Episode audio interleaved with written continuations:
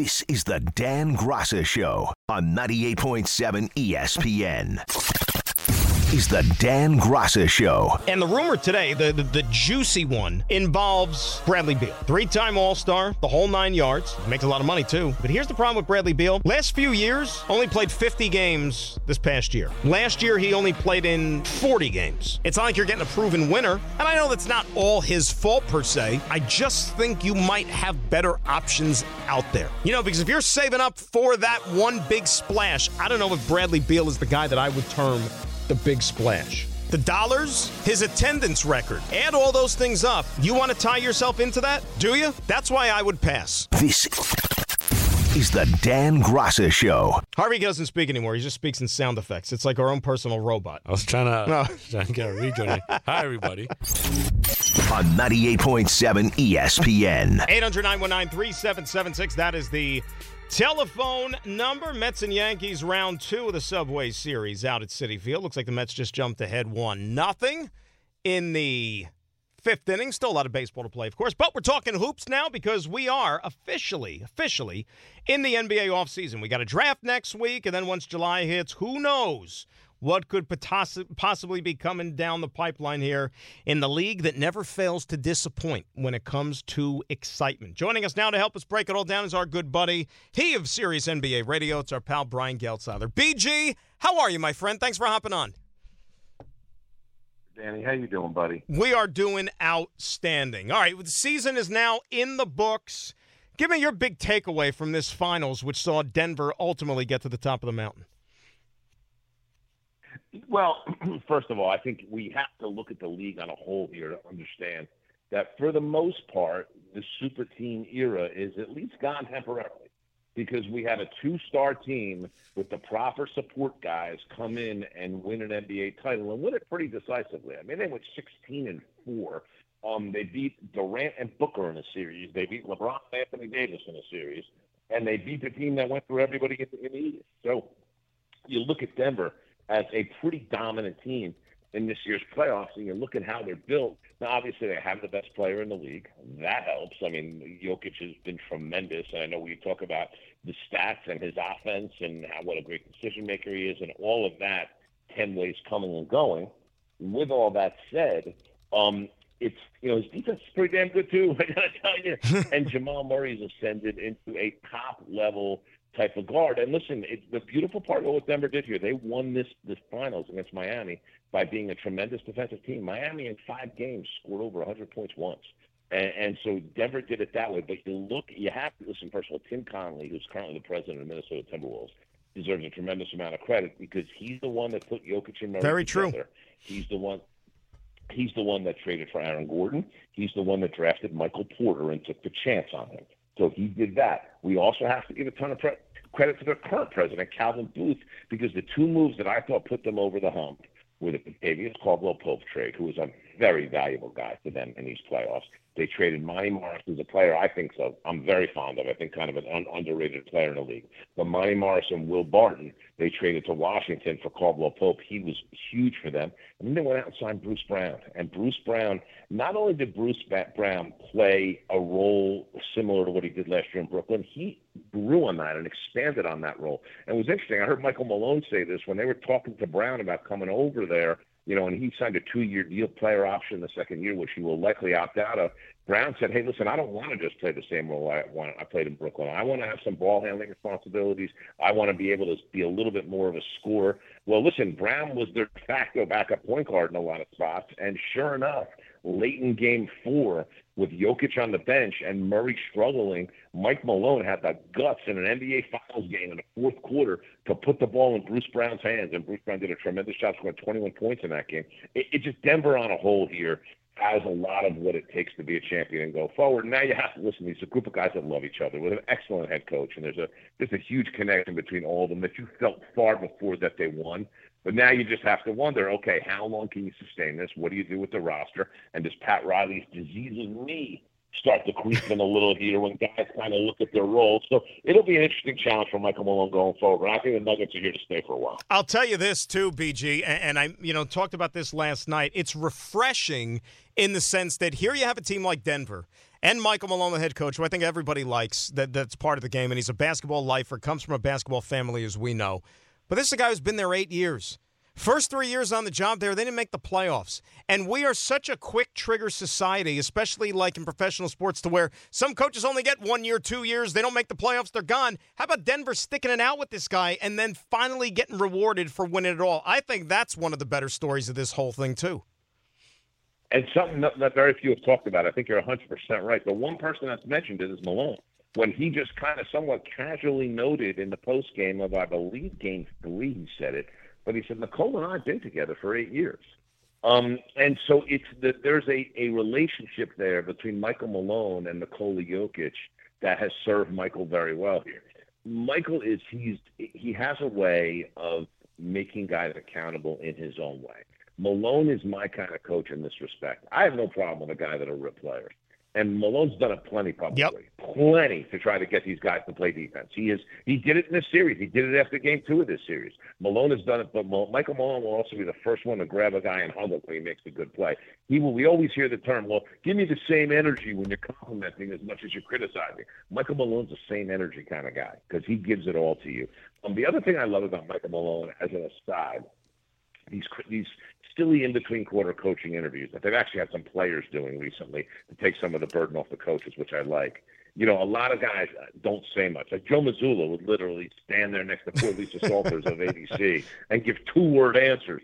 Michael Malone actually legitimately answers a question and, and, and, tries very hard to be media friendly. And he's that kind of warm guy. Listen, he grew up in the same hometown as I did, West Orange, New Jersey. Went to Seton Hall Prep in West Orange when his dad Brendan was a Knick assistant.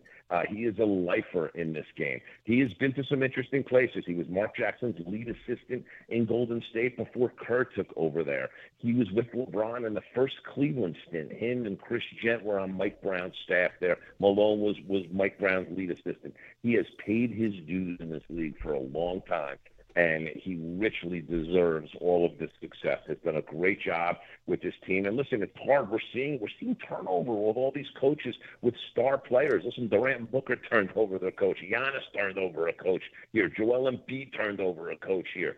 Jokic and Malone being together eight years, going on nine, with a likely move into ten is an incredible accomplishment for a coach in this era of the NBA. Well said. Agree wholeheartedly. We're talking with Brian Geltzeiler, the NBA here on 98.7 ESPN. All right, the, the story today is that Washington telling Bradley Beal's agent that if they indeed tend to retool this roster, that they will try to accommodate him and seek a trade. People tie in certain spots. Maybe the Knicks, one of them here, of course. Do you think that would make sense for the Knicks basketball team if Bradley Beal were to be brought on? Um, it depends, and and not that I'm and you, Danny, I'm never evasive with questions. Of course, but what's my price tag? What's my price tag? Oof. So if I have to turn around and make this my big deal, my three unprotecteds and three swaps and Barrett and Grimes and Toppin, no, I, I'm not going to do that. If you're telling me that I can put one of those guys in a deal, I can put a couple of veteran salaries in the deal to make the money work. I can put one of my second tier guys and maybe two of the protected picks that I've acquired along the way. Uh, maybe even a third one of those protected picks, but I don't have to throw any unprotected in, or I'm throwing in one unprotected and two heavily protected.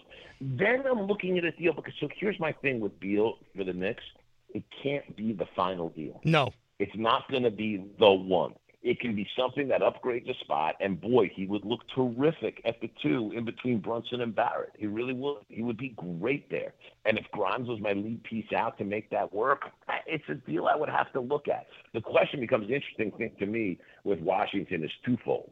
Number one, Randle's salary would be very functional here. And if the decision ends up being we're going to stick with Obi at the four because we can sign him to a more reasonable deal when extension time comes up for him at the end of next year, you know, that may be, and, and we feel like he fits well next to Robinson because Robin Robinson guards well. That's an interesting development here that I think is something that Knicks will explore. I don't think it's something the Wizards and Michael Winger are going to be all that interested in, but I, I think it's something the Knicks need to explore. And then there's another piece of this which makes it all very interesting. Is deals going, that means that they're not likely to bring back Kuzma and that Porzingis – um, is probably going to be available. And I will tell you, there's I've heard more rumblings about Kristaps Porzingis back to the Knicks than I've heard about Bradley Beal going to the Knicks. Do you think that, That makes Porzingis, sense, though? whether- do you think that makes sense? I do. Really? I think the I wound is still you this. fresh, BG. I don't know. I don't know. So, so here's what I'll tell you about Porzingis. Number Mm-hmm. one, he has been pretty public in his regret for how he handled the, the, the New York situation. Number two, all the guys that were there when Porzingis was there are all gone. They're not running the show anymore. The the president, the general manager, they're all gone. Scott Perry was the last one that was there while he was there. He's gone. So there's that that level of hard feelings has somewhat left. Kristaps has been through a lot. He's a different guy. He went through the Dallas experience with Luka. It didn't work well for him. He went to Washington this year in what was not a great situation. He put his head down, played hard, played 60 some odd games, did a really nice job, averaged 23 and 9 for them.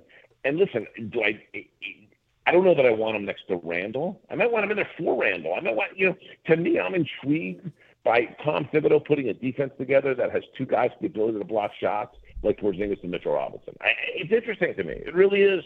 So I've heard that that because I know that Porzingis has been pretty outward with people, you know, not necessarily saying it in public, but pretty outward with people that he talks to that he would like to come back to New York. And the Knicks may that may be an interesting piece for the Knicks that they're able to get without having to give up a ton. Also, the fact that Beal's available makes all this all the more interesting. The Wizards obviously are a major, major team to watch coming into draft week. Next. Here's the only thing that that that well, not the only thing, but one of the things certainly that I think has to stand out a little bit with both of these guys in talking about any sort of potential swap.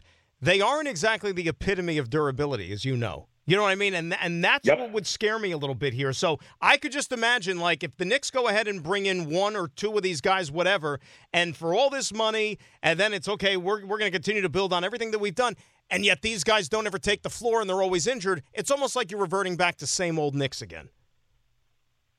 Well, yes, okay, but but so we have to draw a distinction between the contractual situations of the two. Porzingis has one more year left, I believe. Right, Beal's the one that's making a 36 mil. ton for a ton of years. Right. That's correct. That's so. If you wanted to tell me, let's see what we can do with Kristaps, and the year works out well, we like he fits well, we we can you know we can re-sign him there, but we have some flexibility. Bradley Beal has got four more years at fifty some odd million a year, and if you go take a look at his numbers, they've kind of dropped off a little bit the last two years. I mean, you know, him and Porzingis were like tied for being for being leading scorer on that team, and that was a you know that was a team that didn't make the play-in tournament. Like, Yeah. it, so you kind of look you look at Beal's number, and that's part of the reason that I go back to the initial answer I gave in the question about the Knicks, which is that when you look at it, when you look at what they have to give up, I I'm not I don't know that Beal's going to find the spout in the youth and all of a sudden be the same guy that he was when he played next to John Wall. I mean, those days may have passed for him. And to your point, he's not healthy all the time, and, and I think the injuries have played a role as well. So I, I think the Knicks it's a spot to be very careful. He is a star quality player. He has been an all star in the past. I just think you have to be. You got to wait and see kind of what this market's going to give you. I think Beal's the first of a handful of stars that are going to be out there. I think Damian Lillard's going to be on that list. And no, I don't think the Knicks will be in the market for Damian Lillard at all. I think they'd rather have Jalen Brunson at the age of 27. Mhm. Um, I think that it's possible Karl Anthony Towns is going to be out there. That may be someone the Knicks pursue. But again, it's a similar situation to Beal with that huge extension he's attached to. Lillard has one of those extensions too. And then another guy with one of those extensions that could end up being available, depending upon what direction this team wants to go, is Zach LaVine and the Bulls. The Bulls don't have a first round pick still from the Vucevic trade. Well, Vuce is a free agent. He wants to come back there, but you do have to ask yourself the question: If you're the Bulls, what's your ceiling with this team without Lonzo Ball? They need, they may have to, you know, two years into a re, a reload, then have to do another reload here. And if they do that, does it pay to keep Zach LaVine and, and risk the injury with him? And he's another guy with injuries. So there's going to be star quality players on the market, but I don't know that we're going to see these huge packages just because of the size of these contracts that teams are trying to move. What do you think about Dame Lillard? You bring up his name. There's been some rumblings about maybe Brooklyn being a destination. He mentioned that himself, for example. How likelihood do you think that could be with maybe the Nets upgrading the backcourt? I think that it's quite possible. Um, you heard the Heat's name attached to Beal. I think you would hear the Heat's name attached to Lillard as well. The Nets have a lot more to give than the Heat. And I think for the Nets here, they don't want to fade from relevance. Lillard likes Mikal Bridges. I think he thinks he could play with him. They can have a lot of success. Damian Lillard needs to play on a team with guys that guard. And people like Bridges and Dorian Finney Smith are good defensive players that will help you hide Lillard. The thing, the dirty little secret of Lillard that no one talks about because he's such an outstanding player mm-hmm. offensively. He's a wonderful guy and a great leader and a clutch player, and he's all those things also horrific defensively. Like he's bad defensively, man. He really is. That doesn't help as you get older either. it doesn't, and he's 32. But my point is, he's got to go to a place that's got that kind of infrastructure. The problem with a Lillard deal is not the picks. The Nets have all the picks to throw in that they got in the Durant deal, and if you want to do that for Lillard and you have a young core around you, that's fine. My concern for the Nets with this is – they're going to want Cam Johnson. Okay, I'd be willing to part with him. They're going to want Claxton. And Claxton's a big part of what they do. Now, you want to tell me a five like Claxton somewhat replaceable out in free agency? That's possible. I mean, there's a lot of pogo stick fives that are similar to Nick Claxton, but he gave you such a good year this year. He really did. He was, you know, he was a guy that got a couple most improved player votes, a couple defensive player year votes, or all defense team uh, votes. He played really well for you. And again, if you have to, it's Dame Lillard. I mean, you take a look at it and you do it. The other thing about the Nets that I'm hearing a lot of mm-hmm. is that everybody's rah rah Ben Simmons right now. Ben Simmons is in this crazy, insane shape, is working his tail off in their facility, and has shown to be a guy that's working very, very hard to try to get back on the floor, and get back to an all-star level. And the Nets are legitimately excited about him. I've heard. So again, we've heard it's great to say that in June, July. Right. We've heard a lot of that stuff about Ben Simmons in the past. We got to see what happens when he actually steps on the floor, if he steps on the floor. But but that's something they're talking up there too. But and I bring that up only for the reason that if they really believe in Simmons, and Simmons is going to be the guy that he was in Philly, doesn't have to be more. The guy that he was in Philly would be perfect for the Nets. If he can be the guy that he was in Philly, it gives you a little more latitude on putting a Claxton in a deal because of what Simmons can bring defensively. I'll tell you, you know, I'll believe I'll believe it when I see it. Whenever I hear these rumors about Ben yep. Simmons, because right, we heard this last summer too that he'd all, you know, with KD and Kyrie's working his way back and to be a big year. I'll believe it when I see it. We BG. heard it all, right? Yep. That's what you have to take the all, approach. Man. We've heard. You have to. You have to listen. He, because the problem is, is that he's gotten back out on the floor, and I mean, eh, this is a very, very old reference that I'm going to make, but I know you're going to get it. Just Cindy Brady in front of the red light in the camera, like he just stares. He's like the deer in the headlights out there, and he's got so much ability and and can be really really good. He just does looks really uncomfortable on a basketball court, and, and maybe he recovers from that. Maybe that's something he pushes through. You know, maybe that's something that did involve the fact that he was worried about the back, and the back has been tough for him. Um, he's built up his upper body strength tremendously. You know, we've seen all the pictures online of how good he looks, but that was never a problem for him. He was always a guy that kept himself in shape because he wanted to look good for the girls. Well, you know what? How about taking that time that you're lifting weights and you're trying to look really good for the girls and actually honing your craft and being a better basketball player? Because that's the type of stuff you need. Donato gives me three point shots. Who cares about that? Right. Just be a 70% free throw shooter so you don't have to be scared when you go to the rim that you're going to get fouled. Like that, like be that. And and if you are that, you can be a really good and be an all star player again. Not a top player in the league, but you know, a borderline all star type of player. Ben Simmons has that in him. Be available for your team. Nothing more, nothing less. You know, we'll, we'll take that yep, for starters. Correct. That, that's all you got to say. Yep. And give everything you have when you're out there. Give everything that you have to give when you're out there. That's the other thing. So you stop. At times I felt like he held back, not because you know because he didn't want to try. He held back because I think I, I just listen. I, I'm I'm not him. I'm not inside his head, but there was a, there was an anxiety with him that he was struggling with that was keeping him from playing with the level of unbridled enthusiasm and energy that he did in Philadelphia.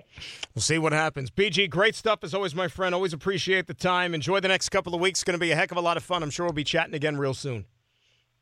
I look forward to it, Dan. Always my pleasure, buddy. You take care. All right, you be good. There's Brian Geltzeiler of NBA Radio. Tremendous stuff, as always, from BG. We come back, give you a little Subway Series update. Also, we're going to tell you how many people watch the Stanley Cup Finals? Then we'll talk some Giants with Jordan Raanan coming up in about 10, 15 minutes. Graca Show till the top right here on 98.7 ESPN.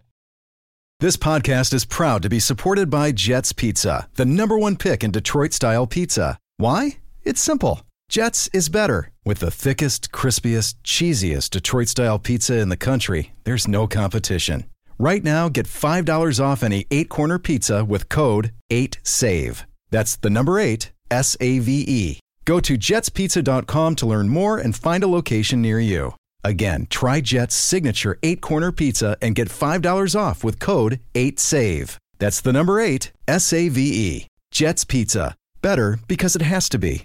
With everyone fighting for attention, how can your business stand out and connect with customers? Easy. Get Constant Contact. Constant Contact's award winning marketing platform has helped millions of small businesses stand out, stay top of mind, and see big results fast. Constant Contact makes it easy to promote your business with powerful tools like email and SMS marketing, social media posting, and even events management. With Constant Contact, you'll reach new audiences, grow your customer list, and communicate more effectively to sell more, raise more, and fast track growth. Don't know much about marketing? No sweat. Constant Contact's writing assistance tools and automation features help you say the right thing at the right time every time. Plus, you can send with confidence, knowing your emails are actually reaching your customers thanks to Constant Contact's best in class 97% deliverability rate. Tackle any challenge with Constant Contact's expert live customer support. Plus, everything's backed by their 30 day money back guarantee. So get going and start growing your business today with a free trial at constantcontact.com. Just go to constantcontact.com right now. Constant Contact, helping the small stand tall.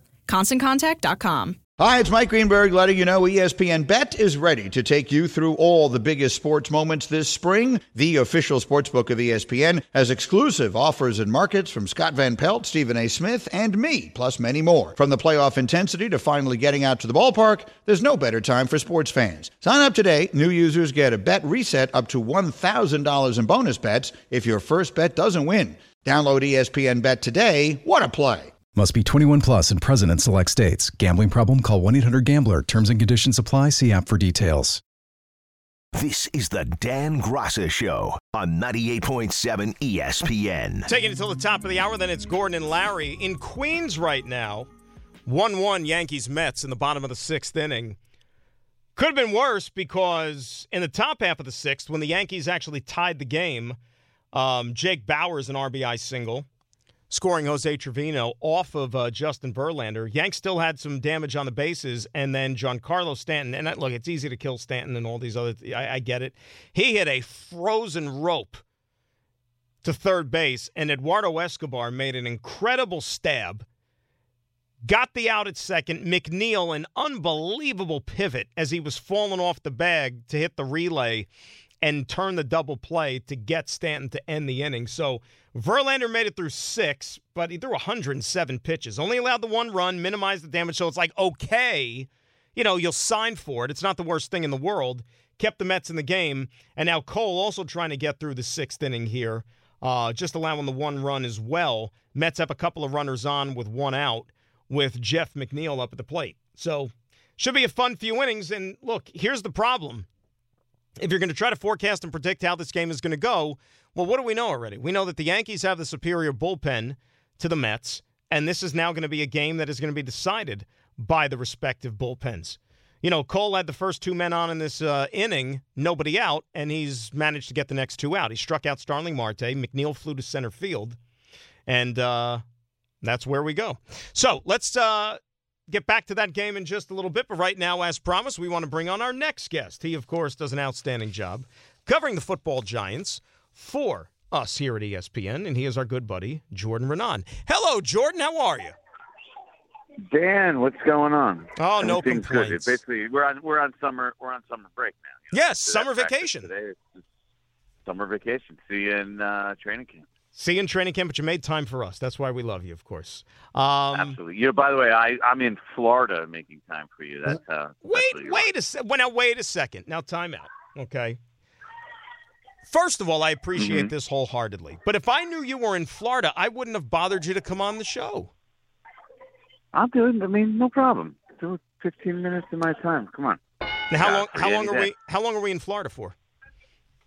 So I jumped on a plane because my daughter has a soccer tournament, a very competitive soccer tournament in Florida this week until Sunday. Wow, It's like the So World Cup like, or yeah, something. Five, five days. so it's a very select like tournament where you have to be like a top team in your state to even get an invite. So yeah, it might, it might it might be a rough it might be a rough few days for the girls, but I mean we're gonna have we're gonna have a good time. I'll, I'll I, say that. I played soccer through high school, and like the furthest game I ever had growing up as a kid was maybe like two counties over, not Florida. yeah, I know. Me too. I remember going to Columbia, Maryland from uh, New Jersey. That was the that was as far as I made it. Now, we've already been to Virginia twice and now Florida. Look at you. She, you know, she better be playing in that yeah. World Cup one day after all this traveling and everything you're doing for uh, her soccer career. So we look forward to seeing no, no, how that make, grows. We're making life memories. We're that's, making life yeah. memories. Yeah, that's life memories for sure. Um, what kind of memories? what kind of memories are the Giants and Saquon Barkley going to make moving forward, or are they going to be making memories yeah. moving forward? Yeah, it's going to be interesting because I don't think the Giants are. I, I don't look at it like they're like they feel like they have to get a deal done with Saquon Barkley, right? They know they have him on a ten point one million dollar franchise tender, and they've made it perfectly clear that they're all right with that if they have to. Now Saquon Barkley obviously wants that long term deal, but I don't know. Uh, I think there's a decent shot that we go into the season and he's playing on a one year deal. He's not especially happy, but uh, he's a running back and it's a tough position and uh, you know he could have the ten million dollars this year, plays well, gets another twelve point two next year, and uh, you know he makes twenty two million dollars over the next two two years, and unless the Giants are willing to offer more than that. Remember when Barkley the other day, if you listen closely to what he said at his camp, he said a lot of like, you you read between the lines, read between the lines, read between the lines. He's talking about guaranteed money. So like the the starting point when you're on the franchise tag is basically two tags, right? Yep. Two years worth of tags. So twenty two point two million dollars, right? So if they're not offering more than that guaranteed, no player, no agent is really going to even consider that. So like that's kind of where the the you know that's the mark. Like if it's not even starting there, then it's almost not worth it for him to take. It's not worth it for anybody to go forward with. So I think I think that's kind of where we're at right now. When you look at the Giants, though, from their side of things, okay, and they're trying to map this thing out big picture, they understand how productive a player he could be. But I'm sure, even though this regime wasn't there, they still have in the back of their mind the previous two seasons to where he was injured and he didn't produce at the level he did last season. Is that something yeah. you think that is the overriding obstacle to them maybe opening up the wallet a little bit more and giving Saquon what he would term to be a fair deal? I just think it's more the position he plays, right? I mean, just nobody wants to pay running backs in this league. I mean, that's just the reality of what it is right now. And if Joe Schoen, if you said, "Hey, let me see your your blueprint, your plan, your notebook," like before you took over a team, I'm pretty sure it's not going to include uh, having a, a really high-paid running back and investing really heavily at that position. Like that's not how.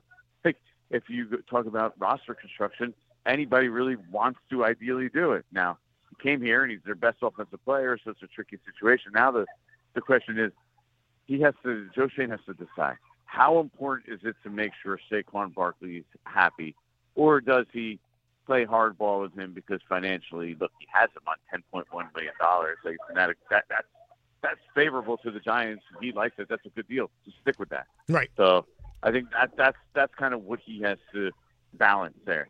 Which is the better uh, solution for the Giants.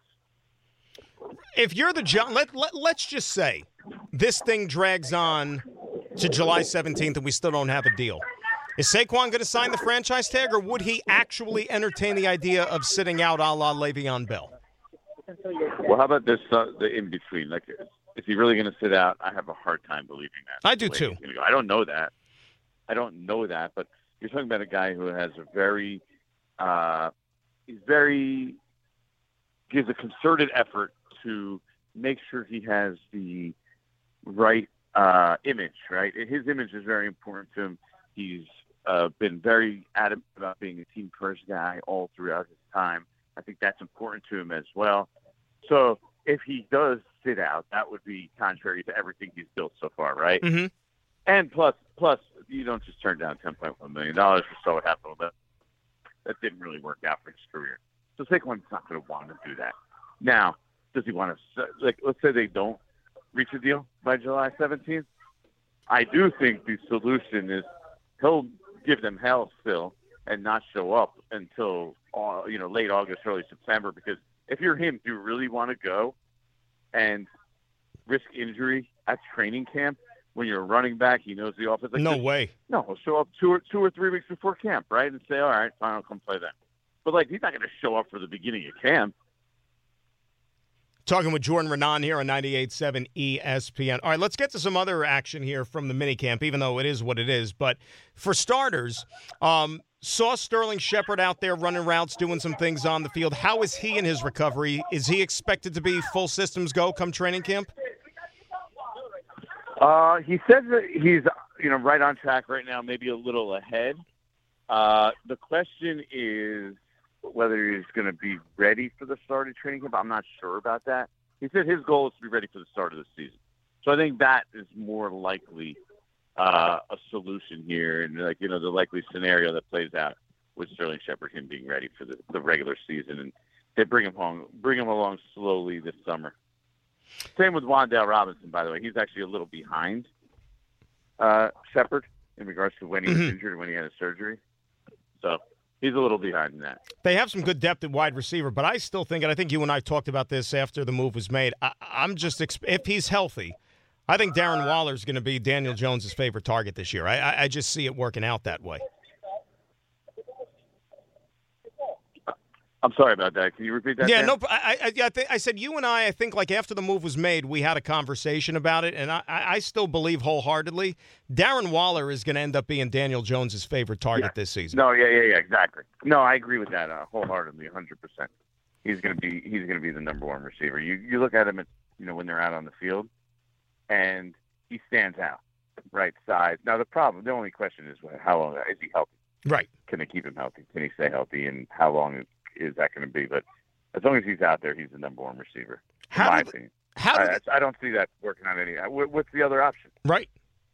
You're just going to have to distribute the ball to a bunch of the same guys and essentially throw in, you know, Parris Campbell or whatever that you had last year, and, and you know the rookie Jalin Hyatt. But you know the Giants don't have that guy that at wide you? receiver. Does that really interest you? Not really. No, You know, who to spread it out like does that does that does that make you excited? not at all. Yeah. Not at all.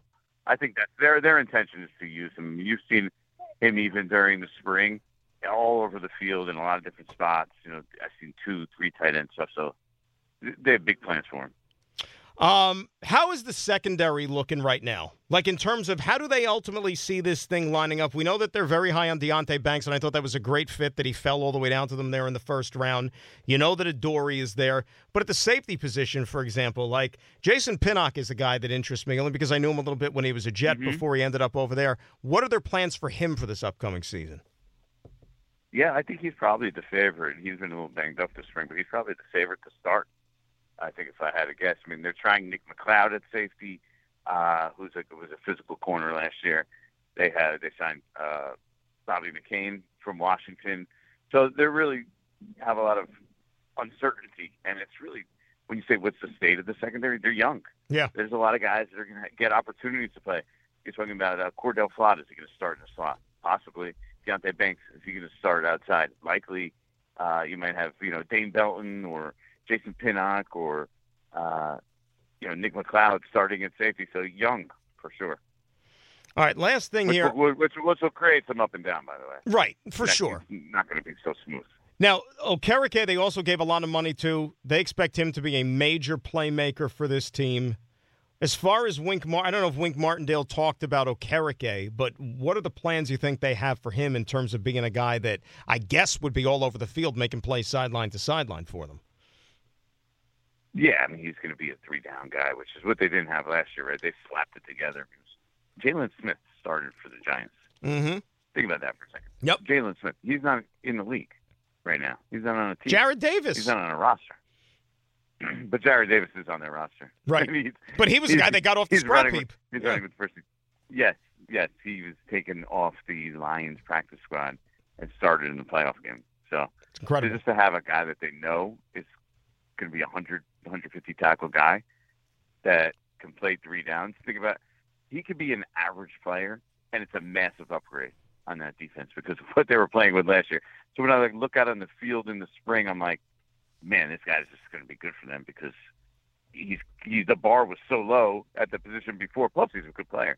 He's actually played really well for the Colts the last few years. So as long as he does that, I think that you know Wink Martindale is going to make him the centerpiece of that defense, the, the sort of the leader. And I wouldn't be surprised if he actually even calls the plays. To be honest, with you, know, the green have the green dot on his helmet. Giving him a nice paycheck for it. Last thing here, the quarterback. He got a nice paycheck in the offseason. I know it's only OTAs or mini camp and it's the offseason, but Did you notice anything different in terms of whether it's demeanor, confidence, just the way he carried himself now that, you know, he knows it's his team? He's not going anywhere. They made the big commitment to him. What have you seen different? Did you notice anything different about Daniel Jones? Nah, he's as boring as ever. You know, nothing, nothing changes. I thought that's what you might answer say. Any question? You know what? Sterling Shepard said it. Uh, you know, and he's like, uh, he said that, that you know some guys get that you know like like you won the lottery. All of a sudden you get this you know rich man swag, right? You you win the lottery, you change, you're different, but not Daniel Jones. Like Dexter Lawrence was like that. You know, he he got that. But uh, when you're talking about take Daniel Jones, you know he's just the same guy. Shows up early in the morning, nothing changes. Uh, and like you know he he's he's just so steady. He, the I, the comparison to Eli really is relevant. Uh, you know, you don't want to always make that comparison. It's too easy sometimes. But demeanor wise and the way he handles himself, there really is a ton of similarities. You know, and Eli when he played was uh, you know dull as pain also. But now you see afterwards there is personality behind it. But uh, I think Daniel Jones follows a very similar suit to that. Can't wait for another 10 years for those Daniel Jones Monday Night Football broadcasts from his basement, him and his best friend or something like that, weighing in on, uh, you know. Let me tell you. So when you when you talk to Daniel Jones, you're like, "What's the? How was it the signing? You know, forty million dollars a year." He's like, "It was good. Yeah, It was good." it's all right. And you're like, "Oh, really? It was good. Yeah. Okay. Way to be energetic." What was your big purchase? I went to Jersey Mike's, got a sandwich. That's about it. You know. Pretty much. got got the full size, got the foot long. You know what I mean? Went crazy, Oh, no, I heard Daniel Jones is now a, me- a member at Liberty National. That's the river up the Oh, oh. So he's stepping it up. You know what those dues Stepping are? You know what those dues are? They they they cost a couple of bucks. That's why he could afford. Yeah, he makes forty million dollars a year. I He know. Forty million dollars a year. You think that matters? No, drop in the bucket, my friend. Drop in the bucket. You could do you could do a lot of things if you made forty million. I know that's what they're, they're paying you close, but if you actually got up to forty, Close. I gave some back right. for the salary cap. I gave some back so we could build a winning team. That's why. ninety-eight seven salary cap. That's it. The 98.7 salary cap. Thank you as always, my friend. Like I said, you took time out of your Florida vacation here. I expect daily updates on the uh, the scores from the, uh, your daughter's soccer team, and we need these results. I'm in a car with a bunch of the parents right now, and they're being especially quiet because they hear me on the phone right now. Well, know that. we And and one kid, and one kid. we, we we applaud them for their demeanor and their behavior. So give them a shout out as well. Thanks, buddy. right, the Blackburns, the black, the Blackburns. That's who it is. The. Blackrins. Shout out to the Blackrins. Great job by you guys. Goodbye. All right, Jordan, be good, buddy. There's Jordan Raanan talking a little giant football on a, a girls' soccer trip down in Florida. Hey, when we come back, give you a little update because there is an update going on at Citi Field, and we'll also tell you how the ratings were for the Stanley Cup Finals. Dan Graca Show till 10, right here on 98.7 ESPN. We're making life memories. We all know breakfast is an important part of your day, but sometimes when you're traveling for business, you end up staying at a hotel that doesn't offer any. You know what happens? You grab a cup of coffee and skip the meal entirely. We've all been there. But if you book a room at La Quinta by Wyndham, you can enjoy their free bright side breakfast featuring delicious baked goods, fruit, eggs, yogurt, and waffles. And really, who doesn't want to start their day with a fresh hot waffle? Tonight, La Quinta, tomorrow, you shine. Book direct at lq.com. This is the Dan Graca Show on 98.7 ESPN. Once upon a time, there was number 42. Now there's number 12. Interesting few minutes out at Citi Field. And the Mets, let's see, the Mets have turned into the bad news Bears at the worst time, and the Yankees have taken full advantage of it. So the Yanks now have a 3 to 1 lead over the Mets in the top of the seventh inning. Now, here's the difference between the last two half innings. In the bottom of the sixth, Mets had two men on, nobody out, didn't score, right? As they tend to generally not do. Yankees got the first two men on in the seventh inning as Jeremy Brigham came on to relieve Justin Verlander, who couldn't continue because he ran his pitch count up to 107. That's what happens when you can't put hitters away. And of course, Jimmy uh, Jeremy Brigham makes a mess of the game. Then, on a double play opportunity, they get the out at second base, Lindor to McNeil. McNeil, who made a great throw and a great play to turn the double play in the previous inning there, makes a throw that was slightly wide of the first base bag, and the first baseman, Mark Vientos, who's not a natural first baseman, by the way, can't come up with the throw. goes into foul territory, go ahead run scores. Josh Donaldson for the Yankees to go up 2 to 1. Now, watching the replay, was it a perfect throw? No.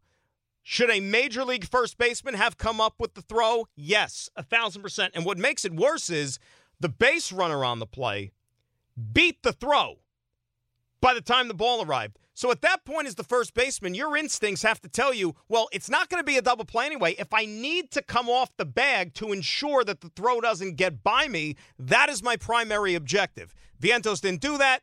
Ball got past him. Yanks get the go ahead run that scores 2 to 1. Now, moments ago, they had IKF, who was at, it was IKF. He was at first base. He tried to steal second.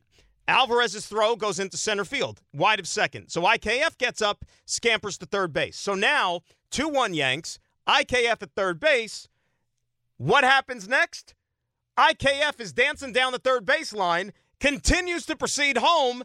The pitch home was way high of the catcher. IKF slides in, stealing home to give the Yankees an insurance run. It's 3 to 1 in the seventh inning. Wow. Think about that for a second.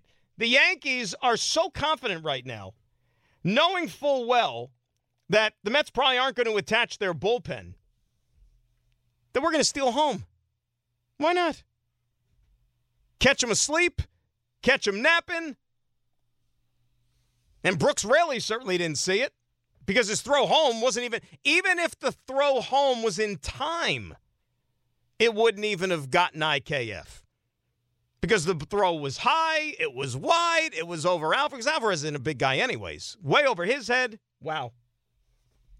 So now the Yankee bullpen, which is as good as any in baseball, and the Mets couldn't touch last night, they're going to see if they, they, they got nine cracks at getting two runs. Nine outs to get two runs here to extend this game. And that is, of course, assuming that the Yankees don't tack on. Wow.